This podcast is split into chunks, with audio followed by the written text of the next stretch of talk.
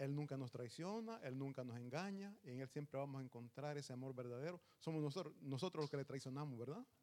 Somos nosotros los que le fallamos, pero estamos llamados, mis hermanos, a ser fieles. Y eso le digo, de nosotros depende. El pecado siempre nos va a andar rondineando, siempre nos va a andar buscando, pero aquí viene ya la fidelidad. ¿Qué tan fiel somos para decirle no al pecado y mantenernos en fidelidad delante de nuestro Señor? Así es de que, mis hermanos, por favor, nos ponemos de pie y vamos a comenzar con lo que es ya este, esta predicación, este sermón. Y para esto les pido, por favor, que le busquemos Lucas, el Evangelio de Lucas, capítulo 14. Vamos a leer cinco versículos, mi hermano, del 25 al 30. Lucas 14, del 25 al 30. ¿Ya lo tenemos todos? Hay un título allí, como dicen mis hermanos. Oigan, oigan, repítalo por favor, pero fuerte, quiero oírlo. Mi hermano, todo lo que es bueno cuesta. Lo que es fácil no cuesta, pero dice la palabra de Dios que ancho es el camino que lleva a la perdición y ahí es fácil, ahí no hay sacrificio y no quiere ningún esfuerzo para ir por ese camino. Bueno, lo tenemos mis hermanos. Amén. Leemos la palabra de Dios en el nombre del Padre, del Hijo y del Espíritu Santo. Dice así la palabra de Dios. Grandes multitudes iban con él y volviéndose les dijo, si alguno viene a mí y no aborrece a su padre y madre y mujer e hijos y hermanos y hermanas y aún también su propia vida, no puede ser mi discípulo. Y el que no lleva su cruz y viene en pos de mí, no puede ser mi discípulo. Porque ¿quién de vosotros, queriendo edificar una torre, no se sienta primero y calcula los gastos a ver si tiene lo necesario para acabarla? No sea que después que haya puesto el cimiento y no pueda acabarla, todos los que lo vean comienzan a hacer burla de él, diciendo, este hombre comenzó a edificar y no pudo acabarla. Oremos. Bendito Padre Celestial, venimos delante de usted en el nombre poderoso de Cristo Jesús, suplicando su, su Santo Espíritu tome en este momento el control de esta reunión. Que sea usted, bendito Espíritu Santo, tomando el control de todo mi ser. Que de mi lengua y mi boca, Señor, no salgan palabras que no sean de su agrado. Que de mi boca sean palabras, Señor, que salgan palabras que sirvan para la edificación de su pueblo. Y ayude a mis hermanos, Señor, a escuchar esta palabra y no ser solamente oidores, sino más bien hacedores de ella. Porque es así, Señor, como nosotros le agradamos. Y es por eso que estamos aquí, porque nuestro anhelo, nuestro deseo es agradarle, Padre. En el nombre de Cristo Jesús, bendito Jesús, bendito Padre Celestial, hacemos esta oración. Amén. Mis hermanos, se pueden sentar. Y como vimos ahí, mis hermanos, hay un título que dice, lo que cuesta seguir a Cristo. Y el tema de este sermón, yo le he puesto, costos y beneficios de ser un obrero. Costos y beneficios de ser un obrero. Antes, mi hermano, vamos a comenzar definiendo qué es un obrero. Un obrero dice que es la persona que tiene un oficio manual o que requiere de esfuerzo físico. Puede ser un empleado de otra persona. Como ejemplo, en las fábricas, las personas que están en las fábricas son personas obreras. O en la construcción igual. En mi caso, trabajo en una logística, soy un obrero. Y así, mis hermanos, hay diferentes ramas, pero al final somos obreros. ¿Y qué un obrero? Decíamos, alguien que trabaja para otra persona. Eh, todo trabajo, mis hermanos, tiene beneficios. Por eso es que trabajamos. Porque todo tiene un beneficio. Pero también cada trabajo tiene un costo. Desde alguien que anda limpiando en una casa, anda limpiando las ventanas, se sube la escalera, hay un, hay un peligro, hay un riesgo. Y es que la, la, escalera se abra o se, de, se desnivele y se caiga. Como también en mi caso, bueno, andamos conduciendo, hay un riesgo de tener accidentes. Eh, hay personas que trabajan haciendo viajes largos de un país a otro país, de igual manera corren riesgos, accidentes o se quedan a dormir porque duermen en los camiones mismos y cualquier, cualquier cosa puede pasar. Hay riesgos. Pero ¿por qué afrontamos esos riesgos? Repito, porque sabemos que vamos a tener un beneficio al final de mes. Y en este caso, mis hermanos, nuestro Señor Jesucristo nos llama también para que le sirvamos para que seamos obreros en el reino de los cielos. Fíjense que, como todos en nuestro país de origen teníamos un trabajo, hablo en mi caso personal, tenía trabajo, tenía familia, tenía amigos, tenía lo necesario para ser feliz, pero no lo era. ¿Por qué? Porque el ser humano siempre anda buscando tener más y más y más y no es feliz con lo que tiene con lo que nosotros tenemos, mis hermanos, podemos ser felices, pero no lo somos. ¿Por qué? Porque en nuestro interior está esa avaricia y muchas veces no lo queremos aceptar. Siempre decimos, no, lo que pasa es que lo necesito. Mi hermano, lo necesario Dios lo da. Lo que pasa es que nosotros siempre queremos, perdonen, queremos más y más y a veces hasta ya son los lujitos, que no es pecado. El problema es que nos desvivimos olvidamos o dejamos nuestra familia por lo material. Porque queremos que no le falte nada. Pero le falta lo principal, que es el amor y el tiempo que como padres les tenemos que dar a nuestros hijos. Y es por eso que la juventud se pierde. La juventud lamentablemente cae en vicios, pero ¿por qué? Porque le hizo falta la unidad, la comunión con sus padres no encuentran esa amistad con sus padres, entonces buscan amigos fuera de casa. Y los amigos fuera de casa, los amigos en la calle, siempre, casi siempre, mis hermanos, dan malos consejos. Y esto les digo, ¿por qué? Porque yo les repito, yo tenía lo necesario en la casa, pero no era feliz, en, en mi lugar de origen, pero no era feliz. Al punto que terminé abandonando todo. Terminé dejando todo. ¿Por qué? Porque yo quería ser feliz.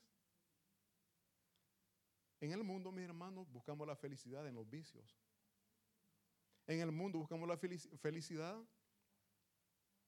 los hombres muchas veces, con otras mujeres. Y por qué no decirlo también, las mujeres con otros hombres. Pero ¿por qué hacemos eso? Porque buscamos la felicidad desconociendo que la felicidad verdadera solamente la encontramos en nuestro Señor Jesucristo. Y es así, mis hermanos, como muchas veces nos metemos en problemas, pero recordemos que Dios todo lo permite. Yo siempre he dicho, la metida de patas que hice, Dios lo permitió. ¿Por qué? Porque a través de esos errores nosotros podemos ver y podemos encontrar al único y verdadero camino que es Jesucristo. Solamente en Él encontramos la salida de los problemas en que nos hemos metido. La gran mayoría de personas viene a Cristo, ¿por qué? Porque tiene problemas de familia, económicos, de salud y agréguele por el cual usted está aquí. Esos problemitas, mi hermano, Dios los usa para qué? Para que nos acerquemos a Él. Así de que ese problema, lejos de estar renegando, peleando por el problema, mejor digamos, gracias Señor, porque a través de este problema me he acercado a ti. Gracias a este problema te he conocido. Porque en lo personal, yo decía que conocía a Dios, pero es mentira. Solamente le había escuchado. Había escuchado hablar de Él. Y la gran mayoría de personas allá afuera dicen, no, cuando les evangelizamos, no, no, a mí no me hable porque sí, yo ya, sé de Dios, yo conozco de Dios. Hemos escuchado la palabra de Dios, pero a Él no le conocemos. Y aún estando aquí en la iglesia, muchos no le conocemos. Porque conocerle a Él, mis hermanos, es comenzar a vivir como Él quiere que vivamos. Nosotros decimos que le conocemos, pero estamos viviendo como nosotros queremos y no como Él quiere. La fe nos lleva a seguir sus pasos. La fe nos lleva a, seguir sus instrucciones. ¿Por qué? Porque Él no nos, ha dejado, no nos ha dejado solos. Él nos dejó su Espíritu Santo para que a través de Él podamos nosotros ser fuertes, luchar contra las tentaciones y así decir, Señor, te estoy conociendo cada día más. Mi corazón te pertenece cada día más. Y así, mi hermano, repito, como mi persona, no sé ustedes, le buscamos a Él por problemas, pero el problema es, oigan el problema es que le estamos buscando a Él solamente como una multitud, o sea, hacemos solamente un grupo, hacemos cantidad solamente. Dice aquí la palabra de Dios en el versículo 25, grandes multitudes iban con Él. Y, eso no cambia, mis hermanos. Hasta hoy día vemos en la iglesia multitudes. Pero Dios no busca multitudes. Dios no busca cantidad. Él busca siervos. Él busca personas que oigan y que le obedezcan su palabra. Dice aquí, grandes multitudes iban con él y volviéndose les dijo, oigan bien, nuestro Señor conocía todo. Cuando vio la multitud, regresó y les dijo, si alguno viene a mí y no aborrece a su padre y madre y mujer e hijos y hermanos y hermanas y aún también su propia vida, no puede ser mi discípulo. Cuando dice aborrecer, muchas veces nos equivocamos, nos confundimos porque creemos que es un odio, un repudio a la familia, mas Él no está diciendo eso, mis hermanos. Aquí lo que nosotros debemos entender es que, y recordemos el primer mandamiento que Él nos dio, amar a Dios, oigan bien, sobre todas las cosas, cuando dice sobre todas las cosas, sobre nuestra propia familia, sobre nuestra propia vida. Eso es amar a Dios sobre todas las cosas. Pero nosotros amamos más a la familia que a Dios. Y es por eso que nos va mal. ¿Por qué? Porque nosotros queremos hacer lo que Dios puede hacer. Nosotros no lo podemos hacer, perdón. Nosotros no podemos hacer lo que Dios puede hacer. Hace bastante tiempo una persona me dijo que a la iglesia no iba porque quería dedicarle tiempo a sus hijos. Y como madre yo le entiendo. Humanamente le entiendo. Pero la palabra de Dios nos dice todo lo contrario que primeramente busquemos el reino de Dios, su justicia, y todo lo demás, Él lo va a hacer. Busquemos a Dios y Él va a mantener unida nuestra familia, mis hermanos. Busquemos al Señor y Él nos va a dar lo que nosotros estamos quizás necesitando y que muchas veces dejamos la casa de Dios, nos alejamos de Dios porque en nuestras fuerzas queremos hacer o queremos encontrar lo que necesitamos olvidando esta preciosa enseñanza que dice que primeramente busquemos el reino de Dios y su justicia y Él hará lo que nosotros necesitamos. Él dará lo que nosotros necesitamos. Entonces aquí dice, mis hermanos, que una gran multitud le seguía. Aquí viene la pregunta. ¿Nosotros cómo nos consideramos? ¿Multitud o discípulos de Dios? Cada uno sabe, se conoce. ¿Somos multitud o somos discípulos. Veamos qué es un discípulo, mis hermanos. Un discípulo significa la disposición de una persona para colocar el mandato de Jesús por encima de sí mismo o de su familia. ¿Entendemos que un discípulo, mis hermanos? Estar dispuestos a negarse a sí mismo. Dispuestos a dejar la comodidad para trabajar en el reino de los cielos. Dispuestos a soportar, a aguantar humillación por el reino de los cielos. Ese es un discípulo. Dejar nuestras propias vidas. Y los apóstoles demostraron que ellos no eran seguidores, ellos eran discípulos. ¿Por qué? Dieron su propia vida por amor al Evangelio. Yo no sé, mi hermano, si usted está en la capacidad para entregar su vida por amor al Evangelio. Yo no lo sé, Dios y usted lo saben. Pero repito, Dios no quiere multitud, Dios quiere discípulos. Personas que den el todo por el amor al reino de los cielos, por el amor a lo que Cristo vino a hacer, a, a salvar las almas. Ese es un discípulo. Pero nosotros nos consideramos muchas veces discípulos siempre lo he dicho, una mirada nos mata, mis hermanos. Una mala mirada nos mata. Y como discípulos, nosotros, mis hermanos, no tendríamos ya que estar como los niños. Nosotros nos comportamos como niños espirituales cuando una mirada hace romper la hermandad y la unidad que Cristo Jesús está buscando en su iglesia. Una palabra maldicha nos rompió el corazón dañó una amistad. E incluso muchas veces hasta la misma iglesia se va de encuentro, mis hermanos. ¿Por qué? Porque una mirada, una palabra me afectó a mí. Y lo que a mí me afectó, comienzo a transmitirlo a los demás. ¿Es de un discípulo eso, mis hermanos? ¿O de la multitud? La multitud sigue a Cristo porque tiene o busca intereses, busca qué, qué recibir. Y repito, la gran mayoría venimos como multitud, porque necesitamos de Dios. Venimos porque tenemos necesidad de recibir salud, sanidad, porque venimos con problemas de familia. Sabemos que en Cristo Jesús hay esperanza. Eso se nos ha dicho y por eso venimos. Pero se nos olvida también que venimos para darle adoración a nuestro Señor. Venimos porque queremos exaltar su nombre. Quizás más que recibir. Es un discípulo. Viene a dar y no a ver qué agarra. No a ver qué, recibe. Viene a dar. Y nosotros, mis hermanos, casi siempre andamos viendo qué, qué recibimos más que qué podemos dar. Eso no es de discípulo, mi hermano. Un discípulo, repito, aquí dice que es entregarse todo, entregar todo nuestro ser para nuestro Señor Jesucristo. Debemos, mis hermanos, morir a los deseos personales, a los deseos carnales. ¿Por qué? Porque Cristo Jesús nos vino a enseñar cómo nosotros tenemos que caminar. ¿Cómo nos tenemos que comportar si somos sus discípulos? Si usted siente que hasta este día no ha caminado como un discípulo, si se ha comportado solamente como la multitud, este es el día. Recordemos que en Dios tenemos oportunidades.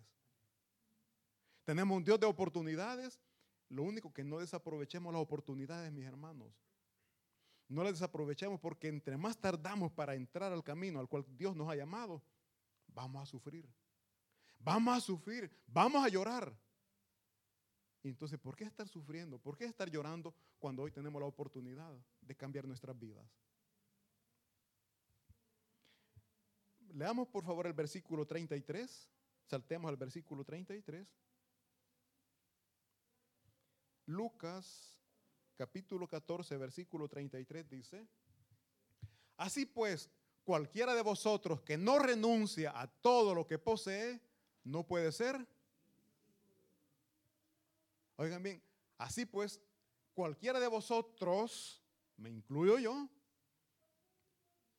que no renuncia a todo lo que posee, no está hablando cosas materiales, aunque se puede incluir, pero aquí dice el que no renuncia al pecado en el que está viviendo. Al que no renuncia a esos, muchas veces le llaman desliz. Quien no se aparta de eso, mis hermanos, no puede ser discípulo de Cristo Jesús. No puede. Aunque lo confiese, aunque lo grite, yo soy discípulo, sus hechos hablan. Sus actitudes lo dicen, si es o no lo es. Pero repito, este es el día, mis hermanos, que nosotros podemos comenzar a ser discípulos verdaderamente y no solamente congregación. Debemos renunciar al pecado que nos limita a ser discípulos de Cristo Pecado, mis hermanos, es poner a nuestras familias, a nuestro trabajo, a nuestros amigos o nuestra propia vida antes que a Cristo Jesús. Por eso aquí dice el que no dejare, dice, aquí habla de aborrecer. Aquí habla de aborrecer, pero repito, mis hermanos, aquí se refiere que ponemos en primer lugar a la familia, al trabajo o a nosotros mismos antes que a Dios. Quien se pone antes que a Dios no puede ser discípulo de Cristo Jesús. Eh, leamos por favor, pasemos a Lucas capítulo 9. Lucas capítulo 9, vamos a leer del, del versículo 57 al 62.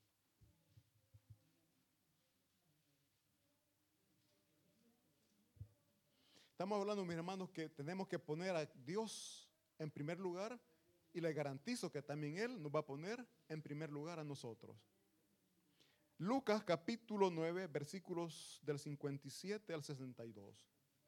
Dice versículo 57. Yendo uno le dijo, yendo ellos, Uno le dijo en el camino, Señor, te seguiré a donde quiera que vayas. Dice, y le dijo Jesús, las zorras tienen guaridas y las aves de los cielos nidos, mas el Hijo del Hombre no tiene dónde recostar la cabeza. Y dijo a otro, sígueme. Él le dijo, Señor, déjame que primero vaya y entierre a mi padre. Jesús le dijo, deja que los muertos entierren a sus muertos y tú ve y anuncia el reino de Dios. Versículo siguiente dice, entonces también dijo, otro, te seguiré Señor, pero déjame que me despida primero de los que están en mi casa. Versículo 62 dice, y Jesús le dijo, ninguno que poniendo su mano en el arado mira hacia atrás es apto. Mi hermano, decíamos que todo tiene un costo, todo tiene un precio. Y aquí hay tres personajes. Y de estos tres personajes, cada uno expuso el por qué no podían seguir a Jesús. Le pregunto a usted, ¿qué le pone a Jesús? ¿Qué le dice, Señor, no puedo por esto, por esto o por esto? ¿Qué pone usted? Pero sabemos que tenemos que amar a Dios por todas las cosas. ¿Somos multitud o somos discípulos? Mm, duele, ¿verdad? Duele. No lo digo yo, la palabra de Dios lo dice. E incluso yo mismo soy golpeado cuando leo esto. ¿Por qué? Porque hay cosas que me limitan y no cumplo las cosas como Dios me pide que lo haga. Duele. Pero ¿por qué hay dolor? Porque conocemos la verdad y no, no nos queremos someter a la verdad. Hay dolor porque no queremos dejar lo terrenal. Nos estamos enfocando más en lo terrenal que en el reino de los cielos. Como cuando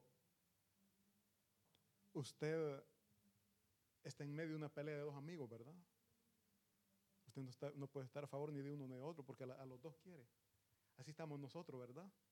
Ay, que yo quiero lo terrenal. No, pero también lo celestial. O sea, mis hermanos, dice la palabra de Dios, que hay que amar a Dios sobre todas las cosas. Sobre todas las cosas.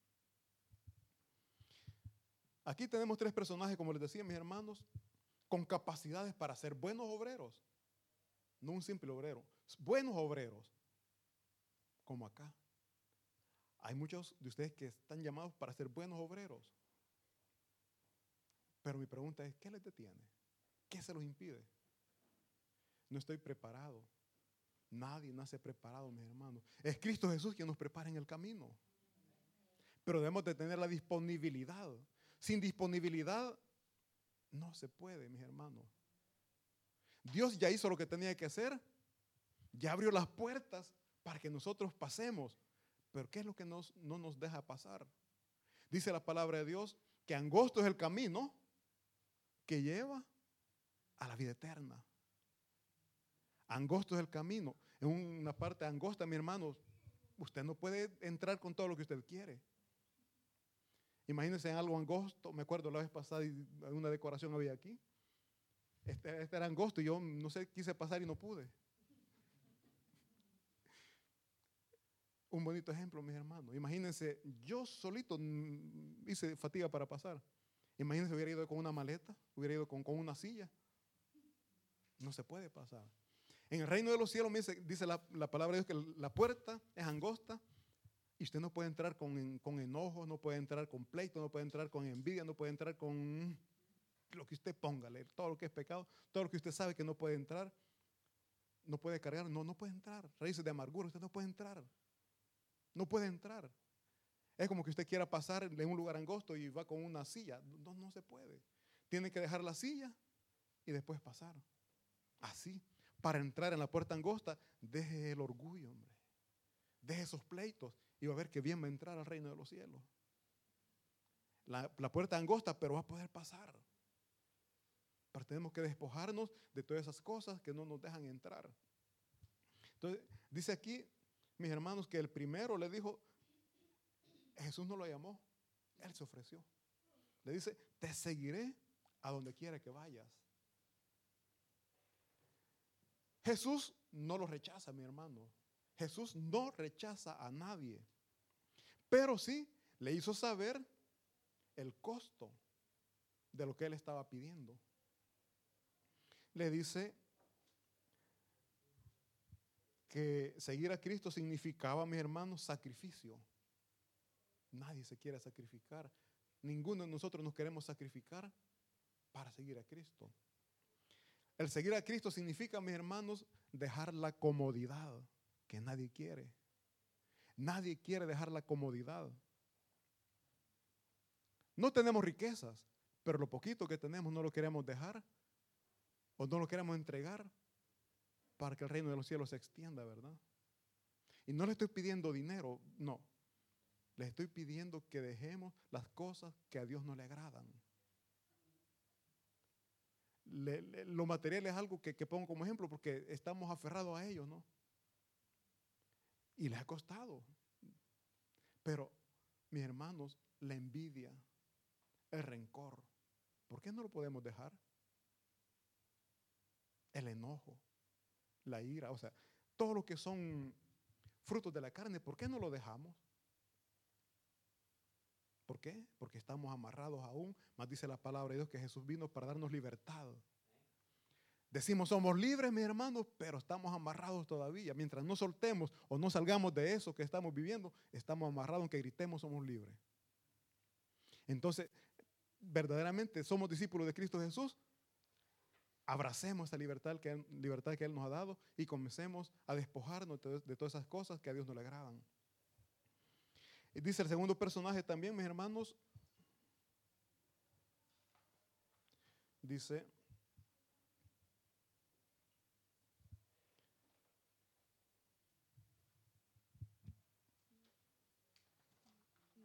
dice el segundo personaje, bueno, voy a la Biblia.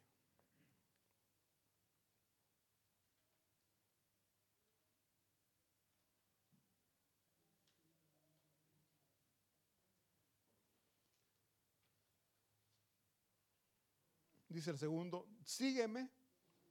Óigame, aquí Jesucristo le dice, sígueme. Ya vimos que el primero se ofreció. Al segundo Jesús le dice, sígueme. Y él le respondió, Señor, deja que primero vaya y entierre a mi padre. ¿Se, acuerdan que leímos primero que el que no aborrece padre, madre, hijo, no puede ser su discípulo? Aquí está bien claro. Aquí le está diciendo, tengo mi padre, amo a mi padre y no lo puedo dejar. No lo puedo dejar. Hasta que Él muera, yo voy a hacer lo que me estás pidiendo. Hasta que Él muera. Imagínense que Dios le daba a este señor unos 40 años, de año, 40 años más de vida. O sea, durante eso de Él para después darle a nuestra familia lo que nosotros deseamos darle. Y no hay nada más lindo, no hay nada más precioso que poder llevar la palabra de Dios que en la palabra de Dios encontramos todo lo que nosotros necesitamos. La paz, el amor, la tranquilidad, la serenidad en la familia, solo Cristo Jesús la puede dar. Pero si nosotros por cuidar a nuestra familia no buscamos al Señor, no buscamos de Dios, vamos a estar en familia, vamos a estar reunidos, pero peleando todos los días. Vamos a estar discutiendo a cada momento. Y no es así, mis hermanos. Si vamos a estar en familia, pero debemos dedicar ese tiempo que estamos en familia, debemos de dar lo mejor de nosotros. Si me gritan, si me ofenden, mm, me quedo callado. Me aguanto. ¿Por qué? Porque a través del silencio puedo mantener la unidad en la familia. La persona que me está gritando, me está humillando, va a haber un momento que va a pensar, va a reflexionar, ¡Ah! fallé. No tenía que haber hecho esto. Y como yo no le dañé, no le ofendí, hay una sensibilidad o hay un acercamiento de parte de esta persona. Pero si me pongo al igual, voy a dañar a la persona y vamos a mantener una separación, una distancia. Y eso es lo que Dios quiere evitar. Dios quiere que nosotros seamos unidos y es por eso que dice que primeramente le busquemos a Él Y aquí dice, deja que los muertos entierren a sus muertos. ¿Por qué? Porque una persona sin Cristo Jesús en su corazón es una persona muerta espiritualmente. Es una persona muerta espiritualmente. Ahora, veamos el tercer personaje. Eh, perdón, dice el segundo personaje, le decía que deja que, deje que los muertos entierren a sus muertos y tú ve y anuncia el reino de Dios. Tú ve y dale lo que has recibido. Compartí lo que has recibido. ¿Y qué es lo que él había recibido? La palabra de Jesús, la palabra de Dios. Dice el tercer personaje, le dice, te seguiré Señor. Le dice también, pero, al estilo de nosotros, ¿verdad? Pero, deja que me despida primero de los que están en mi casa. Y Jesús le dijo, ninguno que poniendo su mano en el arado mira hacia atrás es apto para el reino de Dios. Ninguno que pone la mano en el arado y ve hacia atrás es apto para el reino de Dios. Como les decía, aquí hemos visto tres personajes. Los tres personajes tenían la capacidad para servirle a Jesús, pero cada uno de ellos puso sus motivos por los cuales no podían seguirle. El primero le dice, te seguiré donde quiera que vayas, pero Jesús le explicó lo que tenía que dejar, la, comodidad, tenía que dejar lo que todo mundo busca en la tierra, que es el bienestar. Y el segundo, mis hermanos, le dice que por amor a su papá no lo podía seguir. El tercero le dice que primero le permita eh, ir a despedirse de sus amigos, de su familia. Pero eso de irse a despedir de la familia, mis hermanos, corre un riesgo. Porque la familia que le pudo haber dicho, no, no lo hagas. No nos abandones, no nos dejes. Como cuando usted quiere entrar a hacer algo dentro del reino de los cielos, quiere aceptar a Cristo como su Señor, como su Salvador, y los amigos, no, hombre, evangelizando, no, no, nos vamos, nos vamos, no, no lo hagas, no lo hagas, nos vamos. Hoy estando en la iglesia, usted quiere servir y le dice a la familia, la familia ¿qué le dice? No, mucho compromiso. Todo el día vas a estar ahí, ya no vamos a comer en familia. Ya no vamos a poder salir. O sea, usted ya sintió el llamado y lo quiere hacer. Y usted va y se lo comenta a la familia. Y la familia dice, no, no lo hagas.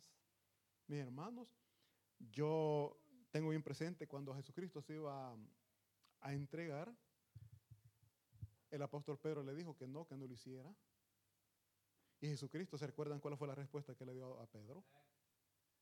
Le dijo, oigan bien la respuesta que le dio Jesús al apóstol Pedro. Apártate de mí, Satanás.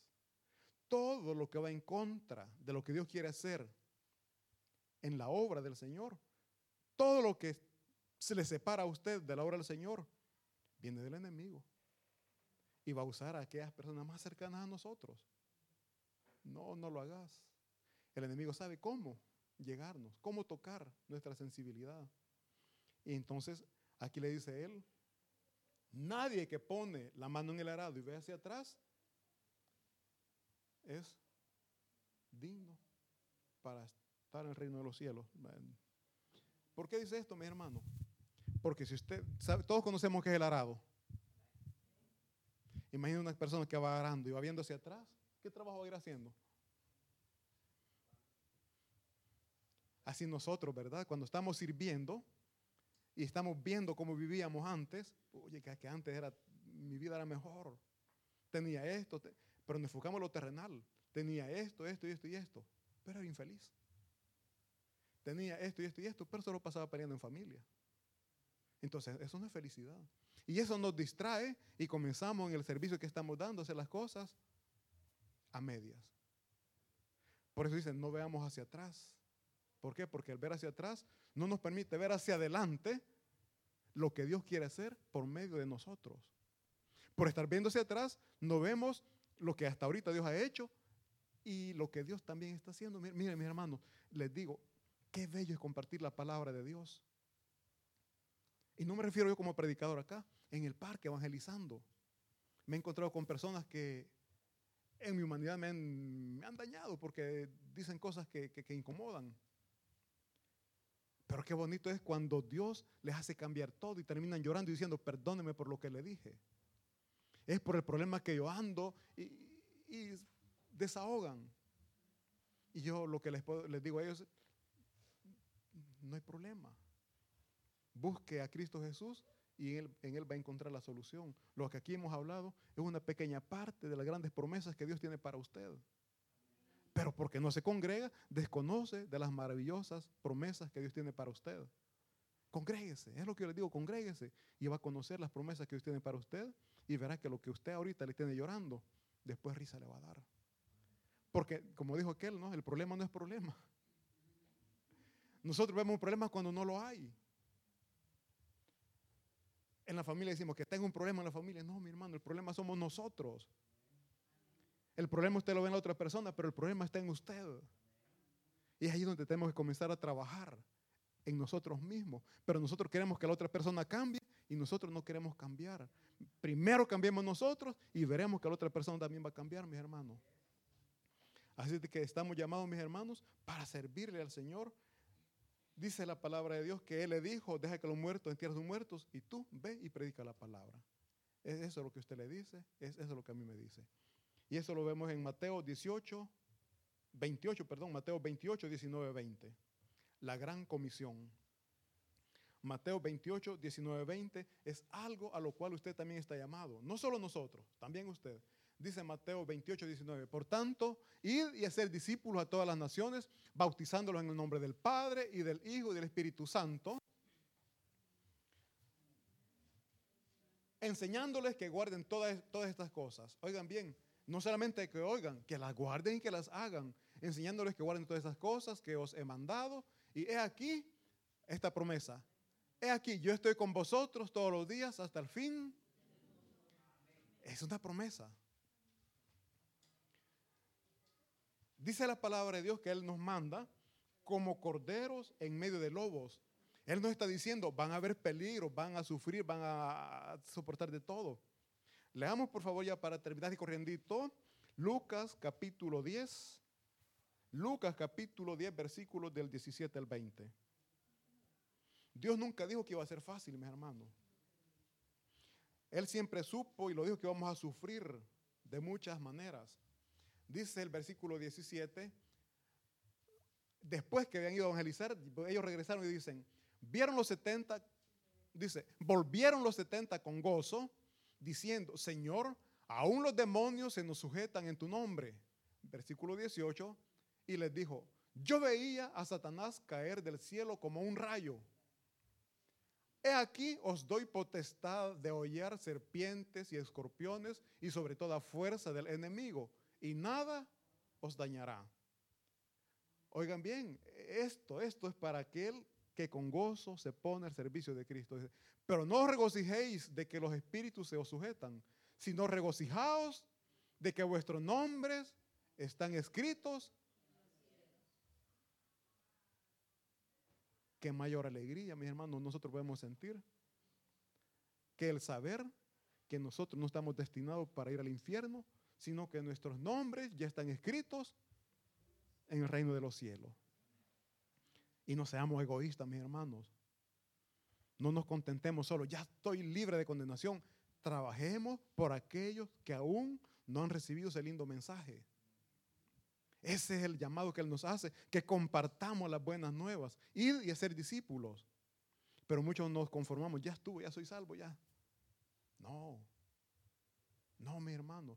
Trabajemos para que el reino de los cielos se extienda, para que muchas más personas entren a este lindo reino celestial que nosotros ya comenzamos a vivir aquí, porque Cristo Jesús está en nuestros corazones. Y no nos angustiemos, no nos preocupemos porque si nos falta algo, porque siempre he dicho, mi hermano, quien tiene Cristo Jesús en su corazón, lo tiene todo. Un fuerte aplauso para nuestro Señor. Inclinamos nuestros rostros y vamos a orar. Padre bendito, santo y poderoso Dios, damos gracias por esta palabra. Pedimos perdón por los pretextos, por las excusas que ponemos a ese llamado que usted nos ha hecho, Señor, y es compartir su palabra. Doy gracias, Padre, por cada uno de mis hermanos aquí reunidos.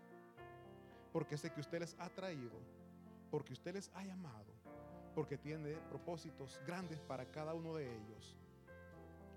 No permita, Señor, que el enemigo ponga obstáculos o ponga tropiezos. Y si están ahí los obstáculos, Padre, que ellos tengan la capacidad de superarlos. Porque con su poder y su gracia todo lo podemos, Señor. Ayúdenos, por favor, a dejar a un lado la amargura, el enojo, la tristeza, todo aquello, Padre, que no nos permite compartir su palabra con alegría, con libertad. Y así también, Señor, en este momento, en el nombre poderoso de Cristo Jesús, ponga en sus manos a cada uno de mis hermanos aquí presentes. Que sea usted tocando sus corazones, que sea usted diciéndoles, Padre, ¿qué quiere que ellos le den a usted? Y no nos enfocamos en el dinero, nos enfocamos en ese pecado que usted está diciendo que lo deje. Usted le está diciendo que se separe de esa cosa que le está destruyendo. Así también, Señor, que puedan ellos entender qué ministerio usted tiene preparado para cada uno de ellos. Y que no rechacen el servicio, Padre. Que con alegría y con gozo puedan poner sus vidas a su disposición, bendito Jesús. Esta mañana, Señor, queremos orar también por nuestras necesidades terrenales, por nuestros problemas quizás familiares, económicos, problemas legales, esos problemas de salud. En sus manos lo ponemos, Señor. Sea usted, bendito Espíritu Santo, glorificándose en cada uno de esos problemas. Que nosotros tengamos, Padre Santo, esa disponibilidad para testificar de las maravillas que usted ha hecho en nuestras vidas. Que podamos decir que tenemos un Dios todopoderoso que nos sacó en victoria de ese problema. Cantemos juntos, mi hermano, esta linda alabanza. Pongámonos de pie y digamos, oh sí, Señor.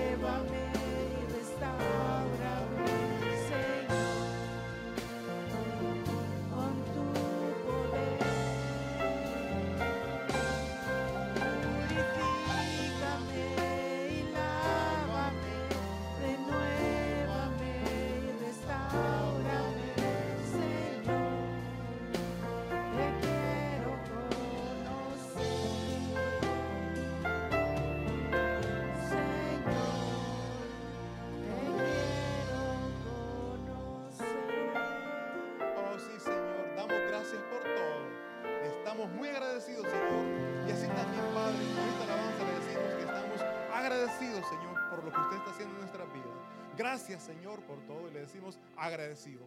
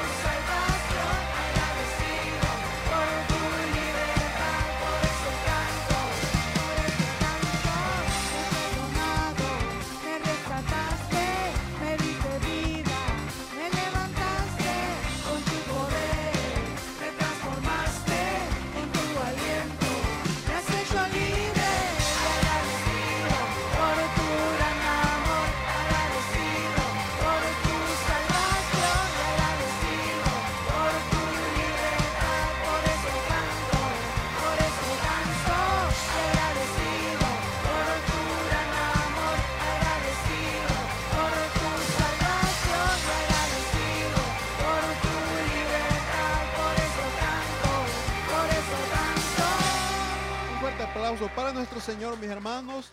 Y les esperamos para este día a las 4 de la tarde. Dios me les bendiga.